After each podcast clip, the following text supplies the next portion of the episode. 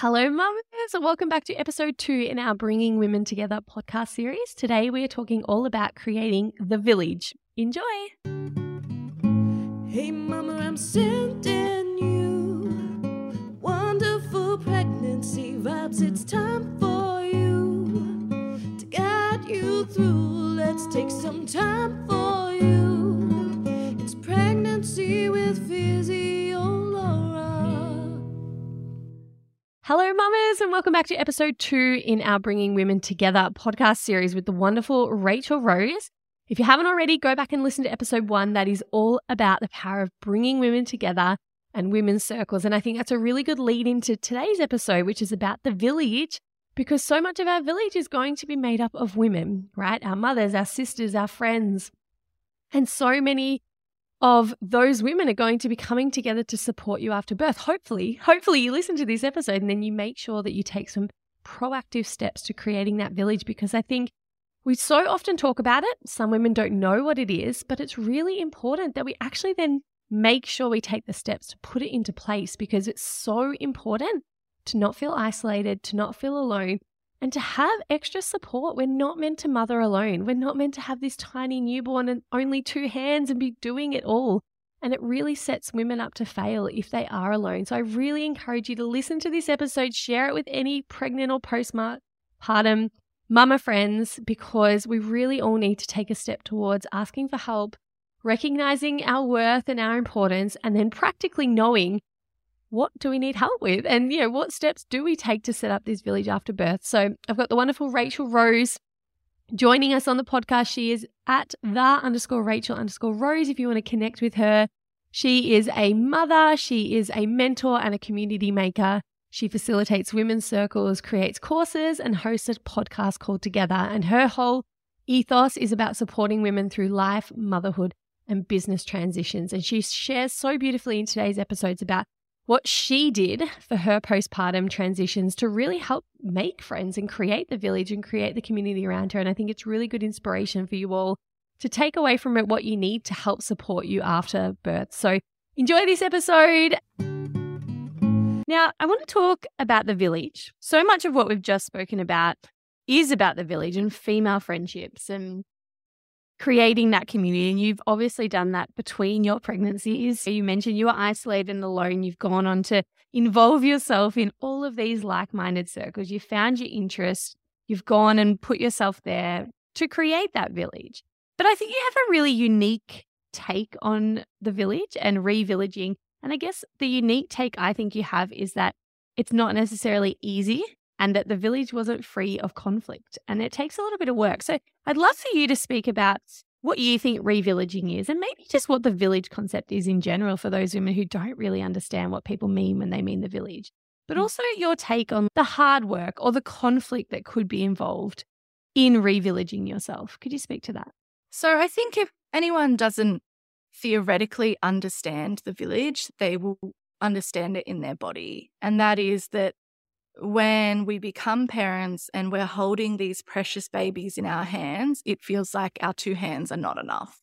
And that is because they're not. No mother, no father, no family unit was ever meant to be the sole providers for a unique little human being. We were meant to raise our babies in villages, in alloparenting communities. And I think it's said that in more traditional communities, of which there are still some existing throughout the world, it's a ratio of about one baby to 14 adults. Um, that throughout the day, that baby would be held by so many loving adults, from grandparents to aunties to uncles to other community members. And they would have connection with around like four deep connection, but then also this loving connection with the rest of the adults in the community as well. And so they would be developing relationships and bonds. And that would also obviously mean that the mother was not holding her own child for 10 hours of the day and then sleeping next to that child and then breastfeeding through the night or feeding through the night. Now, we don't want to romanticize the village because the village was not this utopian world where the mother's ideas on how she wanted to parent would be 100% respected and everyone would bow down to her as the goddess and just give her massages every day and spoon feed her and rub her shoulders, like anything you want. I've got it. I've got it. It wouldn't have been like that. It would have been a community of reciprocity. In order to receive that sort of care and support, you would have had to have already given that care and support to other mothers in your village when you were a maiden. You would have had to have helped with cooking and cleaning and other community jobs in the village. So it's not like you just go to the birth altar, have your baby, and then you get waited on hands and foot. Although I would love that. I feel like we deserve it. Sound good a little bit, doesn't it? but it would have been give and take. And in more traditional communities that are still living this way, there is give and take. There is conflict. There is there needs to be healthy resolution to conflict. There needs to be communication skills. There's going to be arguments. It's just not a utopian fantasy. And I think we get stuck on the fantasy because of how deeply we crave it and how much we need it. And so we think, oh, life would just be sunshine and roses if we had this village. And it would be a hell of a lot better. But also, there would still be many things that we would have to work through because we're all human beings and nobody is perfect. My concept of revillaging in a modern world is that you have your baby, there ain't no set of people just going to turn up on your door and say, What can I do for you? It's going to be logical planning in the pregnancy or way before that, if you can, in the conception journey as well. If you're able to dedicate time to a conception journey, thinking about what structures, systems, and support you're going to have when you have your baby. Two weeks paternity or partner leave is not a village. A mother in law that lives two hours away is not a village. These things are useful and thank God we have them, but also we need so much more of that. When the concept of the first 40 days really came into the Western world's awareness, which is laying in for the first 40 days, really bonding with the baby, healing from birth, eating a particular type of set of foods, and that kind of thing. The piece that we in the West have missed is that community care was a key pillar of that. Mm. No traditional cultures would say, stay home with your baby for 40 days and do everything yourself and make all of those foods for yourself and not do any housework for 40 days community care would have come in and they would have been performing the body work and bringing the meals and helping out around the house. But now we've put extra pressure on ourselves to do this lay in and respect our bodies and heal from birth and have all these ideal foods, but we're trying to like scramble it together by ourselves. So if it feels overwhelming, it's because it is. It's not meant to be like that. So for me, my concept of revillaging has been about building relationships with mothers of a similar stage as me who are in the thick of it with me. That's not because we're able to show up for each other and do lots of things for each other. We're not, we're stretched, but we provide the emotional support to each other and the understanding and recognition of each other's experiences that I think is a really vital part of emotional intelligence and just living life as a human. But obviously, we can't be like, I'm going to cook you 17 meals. I can't even put meals on for my own family, that kind of thing. So that's one part of my village. And then it's do I have the means? Can I make the means to pay for certain things that are missing? So when I was pregnant with my son and I ran my own business, make a huge amount of money that year. I think it was around, oh, I can't remember, I know that I spent $20,000 on my private midwife, on my pregnancy care, and on my postpartum care.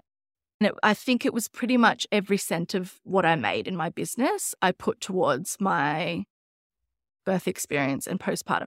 Now, I don't want to say that and be like, if you don't have $20,000, good luck to you.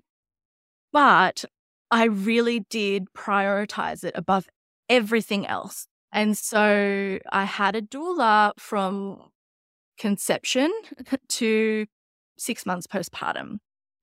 There was closing ceremonies, mother blessings, food, so many things that we did together. It was she was like my spiritual guide for over a year.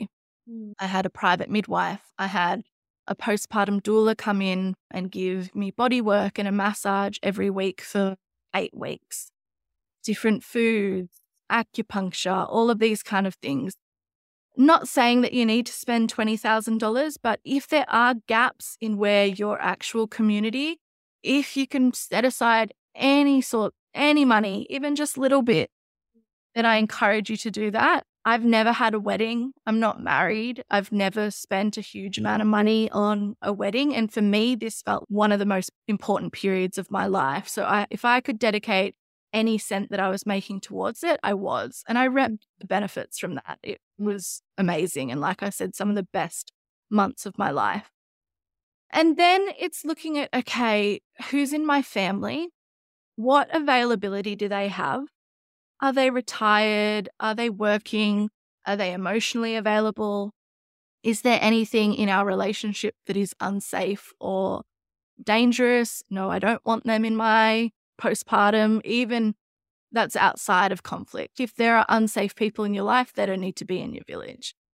And then looking at different ways that people operate. Some people might be really emotionally available and others not so much, but they love being practical. You give them a job and they're so happy to help. And so a lot of the work that I did with my first postpartum doula as well, but in between and then leading up to it, it's like, who have I got in my world and who can I call on and who can I ask for help? Asking for help, though, is the first thing that women need to be able to get comfortable with. And it's the number one thing I see women struggle for.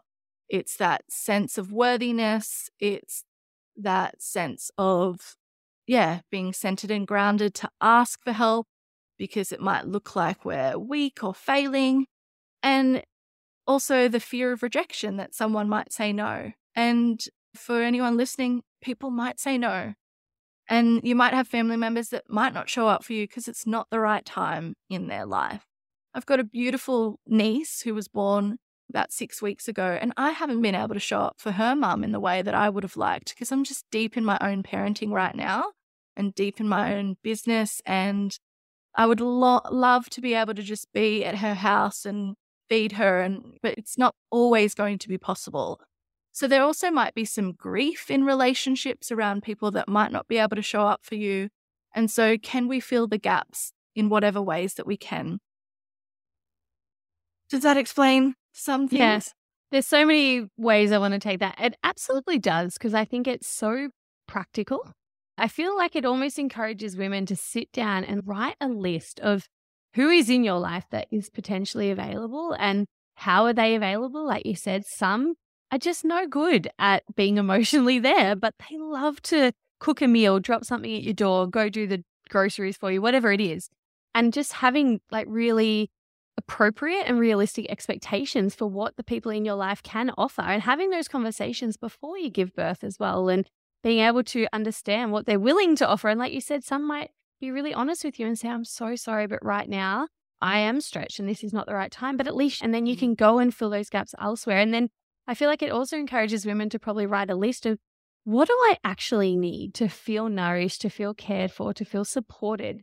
And I understand that might be hard if you're a first time pregnant woman, you've not had a baby before, so you're not sure what that postpartum period might look like. So I understand that. But I do think that's a good starting base to actually sit with what do I need and where can I find that? Do I need to pay for it? And when you were saying about the 20 grand, I don't think, I, I know that will put some women off, but what I get out of that is you're just saying, how can I be resourceful? How can I prioritize this? And it doesn't have to look like 20 grand. It can look like swaps. I gift you this, you gift me that. It doesn't have to look like money, mm-hmm. but it's just about being resourceful and prioritizing. So instead of spending my money here, I'm going to direct it here because I acknowledge that this is really important. And I also really liked how you touched on the worthiness, the asking for help, because if anyone's I was in my first two pregnancies, I rejected the village because mm. I was a quote unquote, I was a super mom. I did it all. I could handle it. I wasn't weak. I didn't need help. I can cook meals. I've just got a baby. Life's that's normal. You just carry on with a baby on your hip. And it wasn't until I had my third baby that I was like, whoa, I have been running this story for a very long time. And I remember my mom would say to me, Oh, Laura, you need to just accept help. And she was so willing to help me, but I was so in that mindset of if I get help, that means I'm weak and that means I'm not thriving. And I am, I'm succeeding. I'm good at this. I'm a good mum. I don't need any help.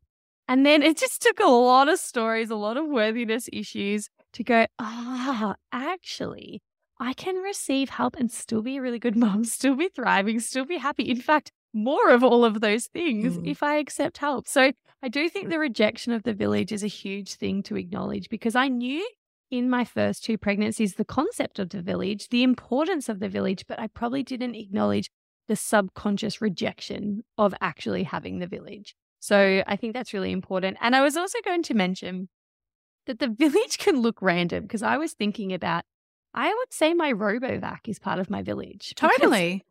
Yeah. My RoboVac has changed my mental load enormously. And what I did to get there was I made a list of all the things that bother me about the household. And, like, for example, this is probably gross to a lot of people, but I could go mold in my shower. And to be honest, it doesn't really bother me. I can like close my eyes under the shower and pretend it's not there. However, if I walk on my floors and I feel sand under my feet or just like dust, and that would drive me absolutely bonkers. And so I went, ah, aha, I don't necessarily need a cleaner once a fortnight, which is what I had. I actually just need someone to do my floors every day because mm. I can do the shower every now and again. Again, it doesn't really bother me that aspect, but the floors bother me. That's the thing that's eating away at my mind. So that's why I got a RoboVac because I just went, ah, where is my mental load being eaten up right now? And what can I do about that? So again, coming back to writing that own unique list for you of what do you need? And then working out how you can be resourceful and how you can prepare and support yourself better. So I just thought I'd share that example because yeah, the cleaner say once a fortnight didn't really tick that for me. That wasn't really doing what I needed it to do. Whereas the RoboVac, enormous game changer. So, Rachael, for those women who are first time mums who are listening to this and is yeah, like I was, I understand the importance of the village. I'm trying not to reject it. I'm really worthy of help. But what do I need help with? Could you just maybe work through? Obviously, everyone's going to be unique and individual, but for those mums who don't know what postpartum is about to look like, haven't been exposed to it, what are the sorts of things for women to be thinking about in terms of support and care for afterbirth? So, I think the number one thing that women need to prepare for is resting.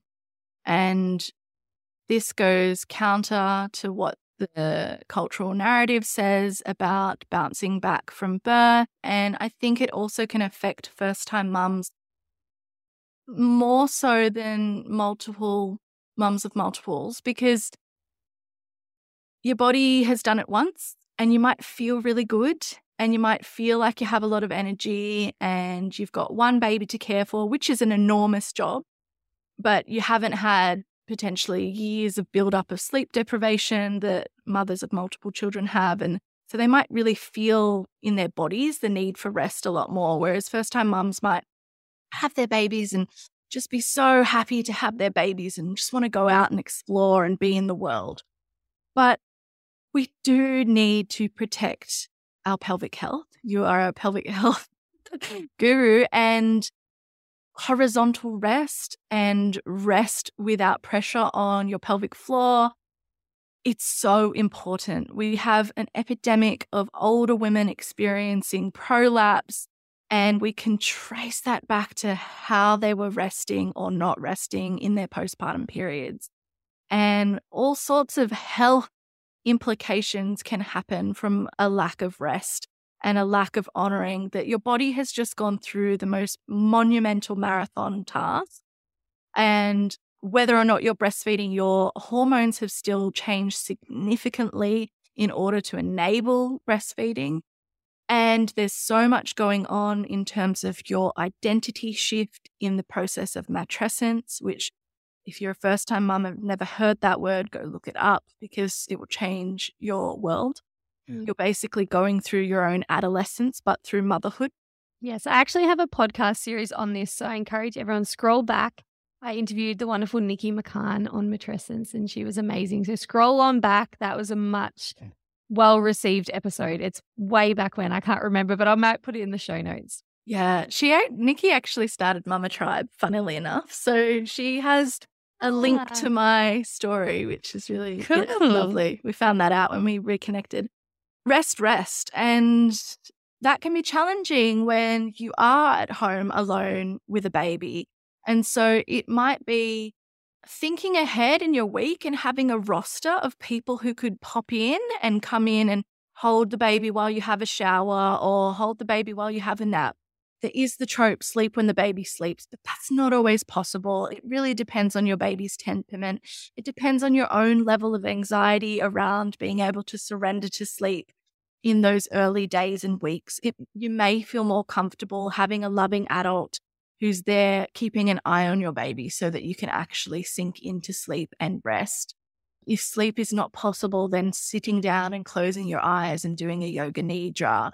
Yeah, just not trying to continue with life as if the your baby is a handbag that you can take along with you. And I only say that because that's what I tried to do as well in my first experience. And in my pregnancy with my first, I invested lots of time and energy in choosing what drawers we were going to have in the baby's nursery, what cot we would have. The baby slept with us in our room for four and a half years. None of that mattered in the end.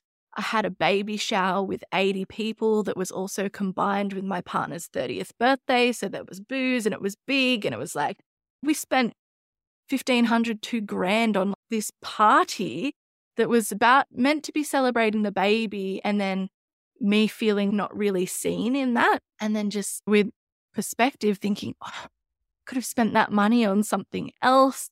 So, you know, I just put a lot of my energy in the quote unquote wrong places. But maybe that's a rite of passage in and of itself because everybody does it. Yeah, exactly. And you and learn then, and you do different next time. I was actually just thinking, Rachael, because a lot of women do actually ask me that. They'll say, Look, I'm having a baby shower. All my friends and family are putting in money towards something. What should I get them to put money towards? Because I think they've got an awareness that they don't really need the baby rompers or the fancy shoes or the impractical things, but they're still quite unsure. So if you had to pick one or two things to tell a friend, where should I put and funnel all these hundreds of dollars? What would you say? I'd say body work. Because not only are you having beautiful hands on your body to to recognize the transformation that you've been through no matter how you birth your body is healing and deserves that touch and you will have different aches and pains and discomforts in the postpartum period from recovering from the birth but also like the positions that you suddenly get yourself in. You're carrying three four kilos a day that you didn't used to have so your arms might feel a bit tired if you can have someone come into your home or if there's somewhere near you where you can get a massage, I see it two pronged. It's not just that, it's also the rest. It forces you to figure out who's going to be able to hold your baby while that's happening as well, or if they can be next to you. It lets you just have an hour where your mind can relax and wander. And then I just think body work is so important. I think it's a vital pillar in the traditional postpartum care and it's often seen as like a vanity need. Whereas I really see it as like an essential part of being a human being is to mm. receive that loving touch when you are giving so much touch to somebody else. Yeah. When you're holding this little human all day, every day, feeding them however you're feeding them, just pouring your love into something else, if you can receive just a little bit of that back, I think it makes a huge difference. Yeah, I love that so much. I actually just booked myself, and I don't know if you say this right, but Abhyanga. It's like an Ayurvedic massage for Friday. And I'm so excited. Full body oil everywhere. Yes, apparently it's just the oiliest thing you could ever do. I'm so excited. I love that. And I think for me, I would say meals because I think for me that made the most enormous difference having meals, whether I mostly got them from a meal train, but I feel like there's so many postpartum meal delivery services and things like that women can utilize or put their money towards, which I think can make a huge difference. I remember one night a girlfriend said to me, she wasn't assigned to the meal train that day, but she was like, Hey, I've got leftover curry. Do you want some? And I remember thinking this was earlier in the day, and I was like, I was about to say no because worthiness and all the other factors that come into play when someone offers me something, and I still have to remind myself that it's okay to say yes. And I was about to say, oh, don't worry about it. Like, I'll actually be fine. We're having a good day. I'll be able to cook a meal for us tonight. Thank the heavens I said yes, because our day ended up going to absolute chaos. And I got to 5 p.m. that night and I was like, there is no way I would have cooked dinner today. It just would not have happened. And so I was so grateful that I had accepted that offer of food because I can just imagine my mental state if I have if I would have had to have made a meal that night. And so for me personally, that's the most enormous difference. And I encourage everyone to get help with food for at least the first month or so because it really does make a huge difference. And I know a lot of my audience have recommended, and they do this for their friends, is lactation support as well, especially for those women who are struggling with breastfeeding and might not get much support from wherever they gave birth or whoever their care provider was. So that can be another really important thing. Hey, mamas, I hope you loved that episode. I hope it gave you some good food for thought and some inspiration for ways in which you may help set yourself up for support after birth. So, hopefully, you're pregnant right now. And if you're not, if you're already postpartum, it is never too late. You need support at so many different phases in the postpartum period. So, it's never too late to start asking for help, writing a list, writing out all the people in your community in the ways in which you feel they're available to support you. I think that's such a good exercise to take away from this. I always try in the podcast to give you tangible things that you can take with you to actually go and do something about the information that you just learned. And I think that's a great way.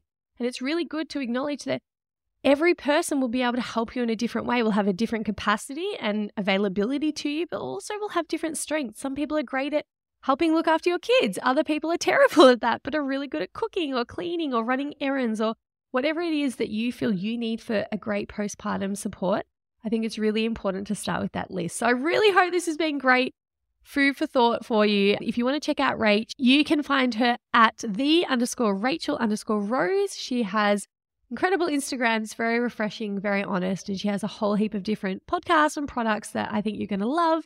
And come on over to at Physio Laura and let me know what you got out of this episode and maybe what steps you're going to take to create your village after birth. Or if you are postpartum, let me know what you did and what was most beneficial to you after birth, what support you created that helped you the most. For me, it was definitely the meal train, like 100%. Getting people to help me with food was huge postpartum support for me. But I'd love to hear from you. And if you want to connect with me further, I have my online membership program, The Pregnancy Posse. This is for all pregnant women from the time you pee on a stick all the way up to when you give birth. We have weekly pregnancy workouts tailored for the exact week of pregnancy you're in. We have a whole resources library on pelvic floor, diastasis recti, pelvic pain, how to prepare for birth mentally and physically. It's so much more. We have a community forum where you can ask all your questions. And it's a really wonderful space to be supported during your pregnancy. So if you're interested in that, go and check out thepregnancyposse.com and you can sign up for seven days and try it. Otherwise, make sure you subscribe to the Pregnancy with Physio Laura podcast. We have one more episode in this series coming out next week, and that one's an important one. It's all about how to give less F's in life, business, and motherhood.